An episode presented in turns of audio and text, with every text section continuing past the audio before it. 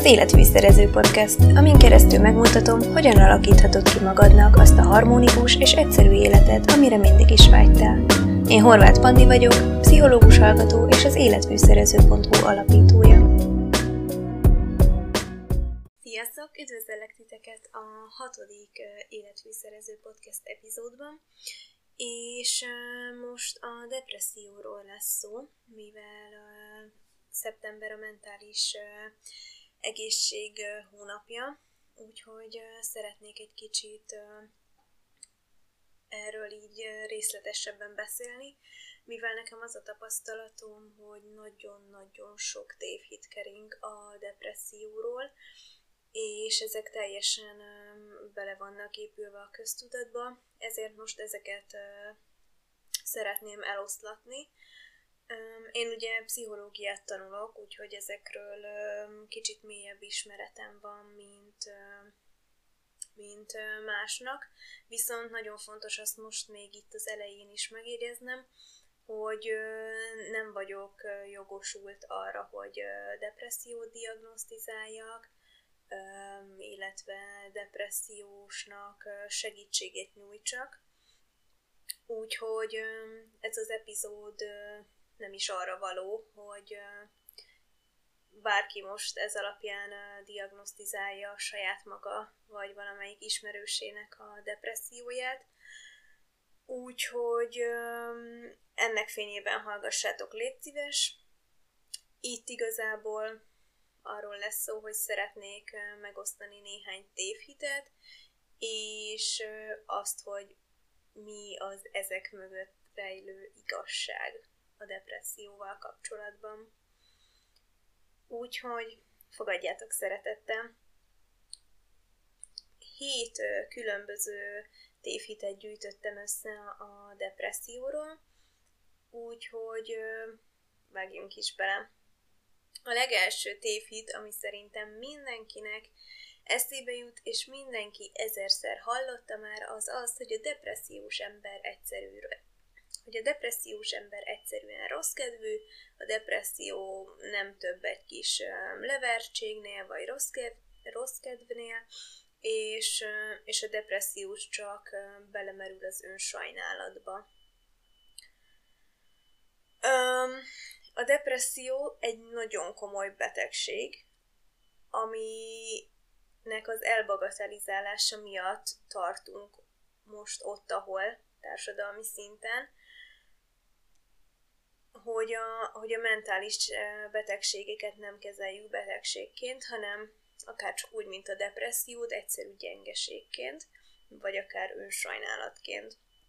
Szóval a depresszió az egy nagyon komoly betegség, és nem csak egyszerű rossz kedvez, olyan, mintha Szóval, ha depressziót összemossuk a rossz kedvel, az olyan, mintha mondjuk a tüdőrákos emberről mondanánk azt, hogy hát csak egy kicsit köhög. Úgyhogy remélem ezzel így érzitek a, a különbséget a kettő között. És ennek a különbségnek az az oka, hogy a rossz kedv, mindenki volt már rossz kedvű, viszont depressziós nem mindenki volt, bár a társadalomnak azért viszonylag nagy százaléka esik át legalább egy depressziós epizódon, de ezt most hagyjuk is. Szóval, hogy a rossz kedv egyértelműen valamilyen negatív környezeti eseménynek a következménye, és nem tart néhány napnál tovább. Azonban a depresszió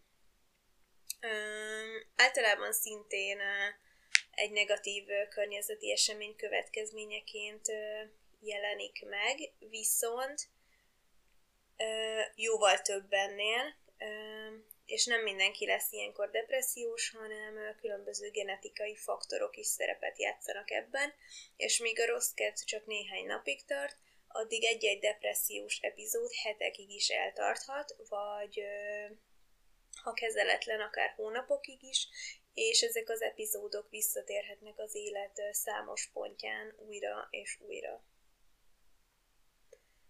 És ami még nagyon-nagyon fontos, és ez egyáltalán nincs benne a köztudatban, az az, hogy a depressziónak csupán egyetlen tünete a levertség, és számos másik tünete van, viszont ezek sokkal kevésbé ismertek, és ezért azonosítjuk a depressziót a rossz kedvel, meg a motiválatlanságnál, motiválatlansággal, holott jóval több ennél. Szóval például további tünetei azok, hogy a depressziós embert egyáltalán nem hozzák lázba azok a dolgok a depressziós epizódjában, amik egyébként, amik, egy, amik iránt egyébként hatalmas szenvedéllyel viseltetett, és, és tényleg ahhoz sincs kedve, amit egyébként nagyon-nagyon szeret. A depressziós embernek általában megváltozik az étvágya is, vagy étvágytalan lesz, és nagyon hirtelen elég sok súlyt vesz, vagy fokozódik az étvágya, és, és az evésbe menekül, és ennek következtében gyorsan meghízik, illetve további emésztési zavarok is következhetnek ebből. Általában székrekedés szokott jellemző lenni a depresszió mellett fellépő szorongás miatt, de ez persze egyénileg változhat. További tünete a depressziónak az alvászavar, ami szintén egyénenként különböző. Van, aki egész nap alszik, és még úgy is fáradt, van, aki nagyon-nagyon korán felébred, de ő is kialvatlannak érzi magát, és úgy érzi, hogy nem tudott pihenni, viszont ennek ellenére korán felébred, és nem tud már tovább aludni. További tünete a nyugtalanság, az ilyen motoros nyugtalanság, vagy éppen a gátoltság, az, hogy csak ül egy helyben és semmit nem csinál, és ez is egyénenként változó, hogy kinek mi szokott elő, előjönni. Ami még ismertebb tünete a depressziónak, az a fáradtság vagy erőtlenség. Ez szerintem így, így benne van a köztudatban, ez, ezt mindenki jellemzőnek találja rá. Ugye nagyon fontos még, hogy a depressziós ember képtelen az örömre, és hiába van mondjuk egy nagyon boldog helyzetben, és tudja, hogy boldognak kéne lennie, akkor is képtelen rá. És ugye a környezet erre, a környezet erre eléggé rá szokott erősíteni, hogy miért nem képes örülni annak, amilyen van. Éppen ezért következő tünete a depressziónak az önvádlás, a bűntudat, a lelkiismeret furdalás, az értéktelenség érzése és a különböző önértékelési zavarok. Ez nem annyira szokott felmerülni, vagy így ne, szerintem nem annyira van benne a köztudatban, de a depressziós ember sokszor nagyon komoly kognitív képességcsökkenésben is szenved, azaz nagyon lassan, nagyon nehezen tud gondolkozni, és akár mondjuk, ha felvesznek vele egy intelligencia tesztet is, sokkal-sokkal rosszabb eredményt éle, ér el rajta, mint amilyen egyébként a, az intelligenciája. Szóval nagyon nehéz számára a gondolkodás, teljesen be van lassulva, koncentrálni és nehezen tud, és egyszerű, apró döntéseket sem tud meghozni, amiket egyébként, hogyha éppen nem depressziós, simán és könnyen véghez tud vinni. Nagyon fontos tünete ugye a negatív jövőkép, hogy sötéten látja a jövőt, nagyon sokat foglalkozik a halállal, a saját halálával és az öngyilkossággal Úgyhogy ebből is látszik, hogy a depresszió jóval több, mint egyszerű rossz kedv, számos másik tünete van, amik viszont nincsenek benne annyira a köztudatban, és emiatt, emiatt vagyunk hajlamosak arra, hogy egyszerűen levertségként és önsajnáltatásként azonosítsuk a depressziót. Viszont itt még egyszer nagyon-nagyon szeretném kiemelni, hogy senki, de senki ne diagnosztizálja magát depresszióval, most ezek alapján, a tünetek alapján, mert ezeknek számos kritériuma van, amikre itt most nem szeretnék kitérni.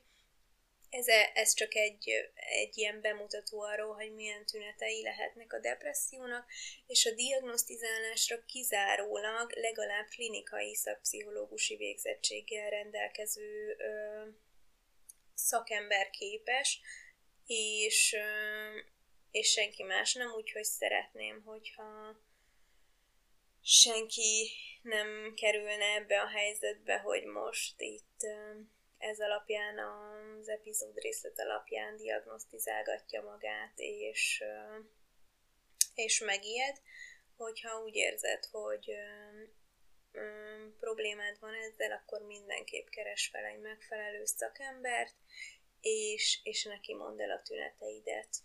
Ugye, mint előbb említettem, nagyon uh, rossz hatással van az a depressziós emberre, hogy a környezete azt erősíti felé, hogy ő sajnáltatja magát, mert, mert ez nem igaz, valóban abszolút képtelen arra, hogy kikeljen az ágyból, hogy bármiféle motivációt összeszedjen ahhoz, hogy elindítsa a napját, és emiatt nagyon-nagyon erős lelkiismeret furdalása van, ami ugye még, még tovább erősödik, hogyha a környezete így áll hozzá. És ez még azért is nagyon káros, hogy a depressziót a rossz kedvel és az ön, önsajnáltatással azonosítjuk, azonosítjuk, mert nagyon sok olyan magasan funkcionáló depressziós van, ezt úgy szoktuk hívni, aki kívülről vidámnak, mosolygósnak tűnik, elvégzi a feladatait, szóval, hogy annyira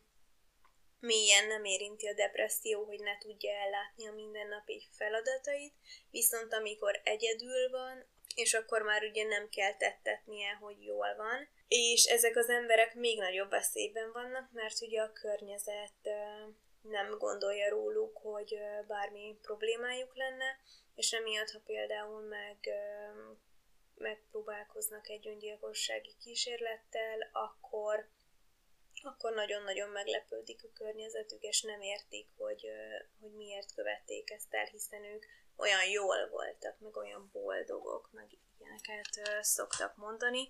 Úgyhogy tényleg végre ideje lenne arra, a, ideje lenne annak, hogy leszokjunk arról, hogy a depressziót a rossz kedvel azonosítsuk. A második tévhit, hogy a depresszió egy gyengeség, amit le kell tudni győzni akaraterővel, meg pozitív gondolkodással. Ez szintén az, hogy elbagatelizáljuk a betegséget, és nem vesszük komolyan, és, és nem is betegségként tekintünk rá, holott ez nem igaz, mert egyértelműen kimutatható, hogy a depressziós ember agyában ö, ö, változások mennek végbe, megváltozik az ingerület átvívő anyagok mennyisége. Ez, ez, ez ugye egy biológiai ok, ez kimutatható, ebből egyértelműen látszik, hogy, hogy ez nem csak egy rossz kedv, nem egy gyengeség, és nem oldja meg a pozitív gondolkodás. Ahogy, ahogy a lábtörés sem forr össze a karaterővel, úgy a depressziós sem fogja tudni meggyógyítani magát azzal, hogy nagyon-nagyon akarja, és azt mondják neki, hogy szedd össze magad, Úgyhogy most már nagyon ideje, le, nagyon ideje lenne annak, hogy véget vessünk a mentális betegségek lekicsinlésének, mert nagyon káros az egész társadalmunkra. Mint már említettem, a depressziós ember nem gyenge, és számos ok vezetett oda, hogy depressziós epizódba kerüljön. Ennek fő oka általában ugye, hogy van rá egy genetikai hajlam, általában a depresszió öröklődik, és amikor bekövetkezik egy negatív külső esemény, akkor a depresszióra hajlamos ember depressziós fázisba esik, és, és akkor jön ki rajta ez a, ez a depressziós epizód. Harmadik tévhit, ami ide kapcsolódik, hogy ugye a depresszió nem valódi betegség, csak akaraterő kell hozzá, és nem szükségesek hozzá gyógyszerek, mert a gyógyszerek rosszak mivel ugye a depressziós szakaszban kimutathatóak az agyi ingerület átvívő anyagok mennyiségének a megváltozása, ezért nagyon fontos, hogy kezelésre kerüljön a depresszió, különben még rosszabb lesz a helyzet. És ennek egyik módja az antidepresszáns gyógyszerek szedése, és vagy a pszichoterápia. Általában a legjobb, hogyha ezeket kombinálva kapja a beteg olyan szakemberektől, akik képesek ebben hatékonyan együttműködni.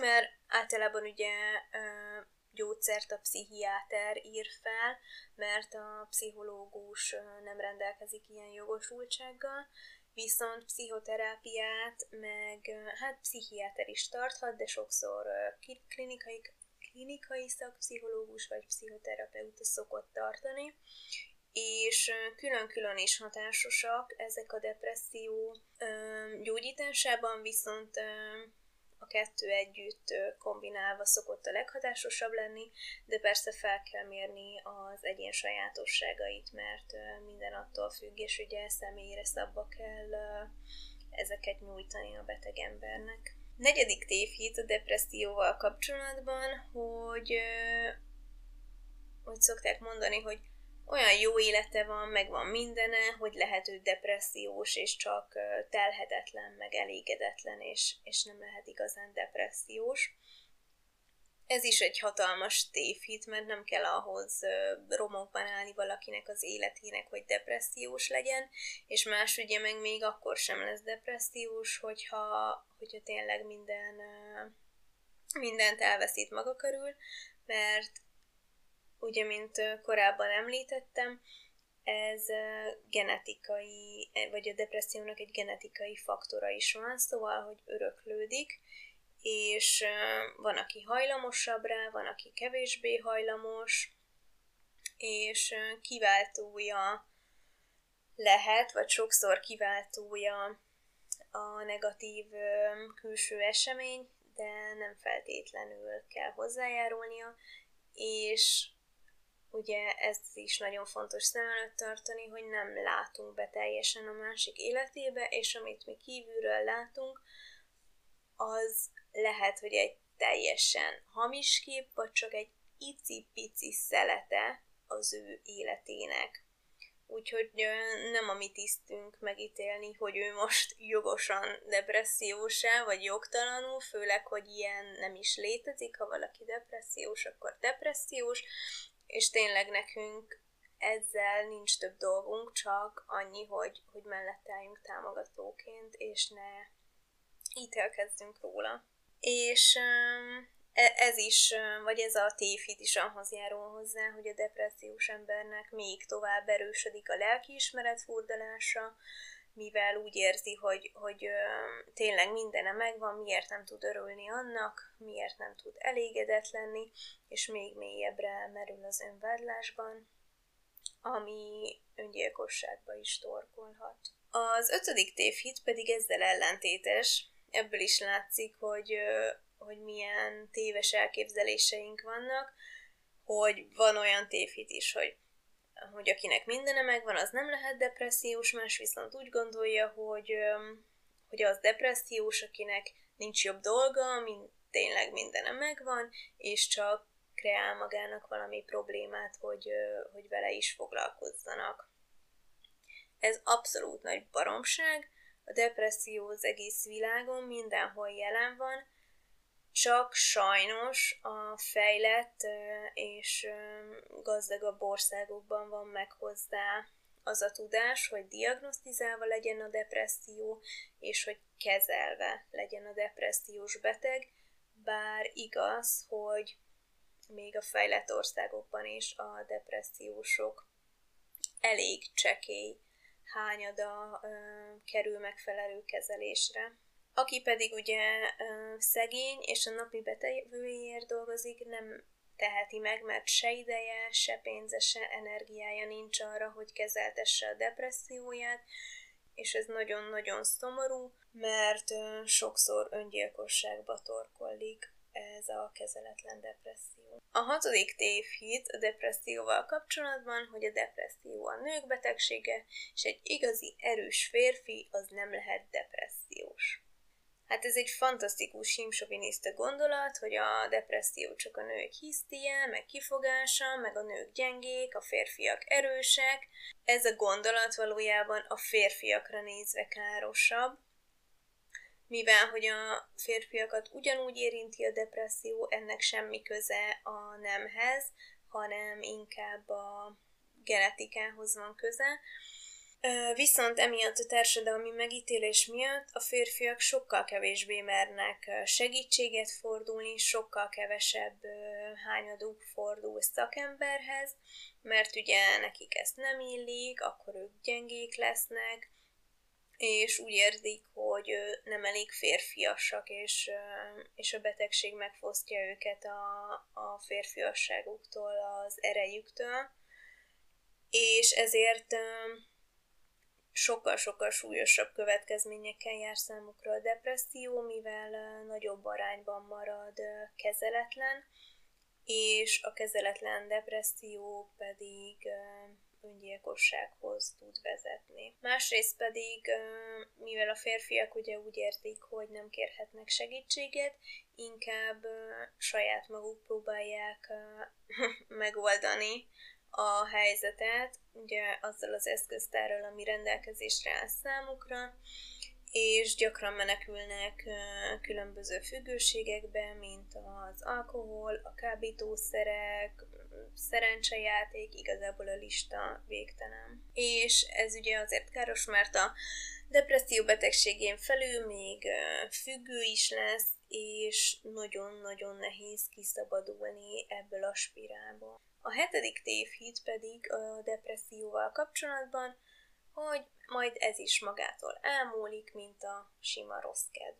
Ez megint ugye oda vezet, vagy ez megint annak a következménye, hogy nem kezeljük betegségként a depressziót, és elbagatelizáljuk a komolyságát, mivel a depresszió egy betegség, és nem egy rossz kedv, hogyha az illető nem kér segítséget, vagy nem kap segítséget, akkor nem fog meggyógyulni, egyre súlyosbodik az állapot, ami mélyebbre kerül a depressziós epizódban, és akár öngyilkosságot is megkísérelhet, mert teljesen kilátástalannak látja már a jövőjét.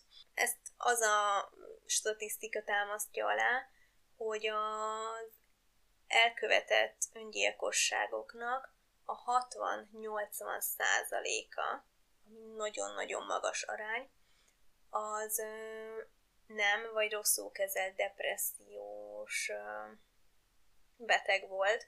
Szóval, szóval nagyon-nagyon fontos, hogy időben felismerjük, szakember diagnosztizálja és kezelje a depressziót, a depressziós személyt, mert mert nagyon komoly, tragikus következményekhez vezethet a nem kezelt depresszió. És ugye, mint említettem már korábban, antidepresszánsokkal vagy pszichoterápiával, de általában a kettővel kombinálva a legjobb kezelni, és tényleg muszáj ezzel szakemberhez fordulni, mert nem fog elmúlni magától, mivel ez nem egy szimpla rossz kedv. Ez volt tehát a hét uh, mítosz. Biztos vagyok benne, hogy uh, ti is hallottátok már ezeket, és ha esetleg uh, van még olyan, ami ezzel kapcsolatban eszetekbe jut, akkor írjátok meg a, a, az ehhez a podcast epizódhoz tartozó Instagram posztalat, hogy egy kicsit beszélgessünk róla, mert nagyon kíváncsi vagyok, hogy ti mit gondoltok erről. És csak hogy ne ilyen negatívan zárjam le ezt az epizódot, szeretnék megosztani még néhány olyan dolgot, hogy mi az, amit tenni tudunk akkor, hogyha egy depressziós személy él a közelünkben, legyen az családtag vagy barát. Nagyon-nagyon fontos, hogy értelemszerűen kerüljük a fenti tévhiteket és az ezekből következő kijelentéseket, és helyette törekedjünk arra, hogy támogassuk a szemét, és biztosítsuk arról, hogy mellette állunk, akármi is legyen, bármikor számíthat ránk, nagyon értékesnek tartjuk, nagyon szeretjük, és, és nem okozott nekünk csalódást, hanem, hanem tényleg, tényleg mellette állunk, és ez csak a betegsége, és nem ő maga. Hogyha pedig ö, szeretnétek még a témában ö, tájékozódni erről, akkor nagyon ajánlom figyelmetekbe a Mély Levegő Projekt Instagram oldalt, ahol a hónapban nagyon-nagyon sok depresszióval kapcsolatos, illetve öngyilkossággal kapcsolatos tartalmat osztanak meg, hogy mit tudunk tenni, akár az elszenvedő oldalon állunk, akár a támogató oldalon állunk, és egyébként is számos mentális betegségről készítenek posztokat, és támogatják a mentális egészséggel való foglalkozást, és nagyon-nagyon szép grafikákkal, egyszerű nyelven osztanak meg tartalmakat, úgyhogy érdemes, érdemes követni őket, mert nagyon-nagyon sokat lehet tanulni tőlük. Úgyhogy én ezeket szerettem volna megosztani a depresszióval kapcsolatban, és jövő héten még jönni fogok szintén mentális egészség témakörébe tartozó epizóddal. Most még nem tudom pontosan, hogy melyikkel, de szeretnék még beszélni az öngyilkosság megelőzésről is, illetve a szorongásról is, úgyhogy az elkövetkezőkben ilyen jellegű epizódokra számítsatok. Köszönöm, hogy meghallgattad a mai epizódot. Ha hasznosnak találtad, oszd meg kérlek az Insta egy képernyőképpel, illetve szállj egy percet az értékelésére. További hasznosságokért pedig böngész a korábbi epizódok között az életfűszerező.hu honlapon és az azonos nevű Instagram profilomon. Találkozzunk a következő epizódban! Legyen csoda szép napod!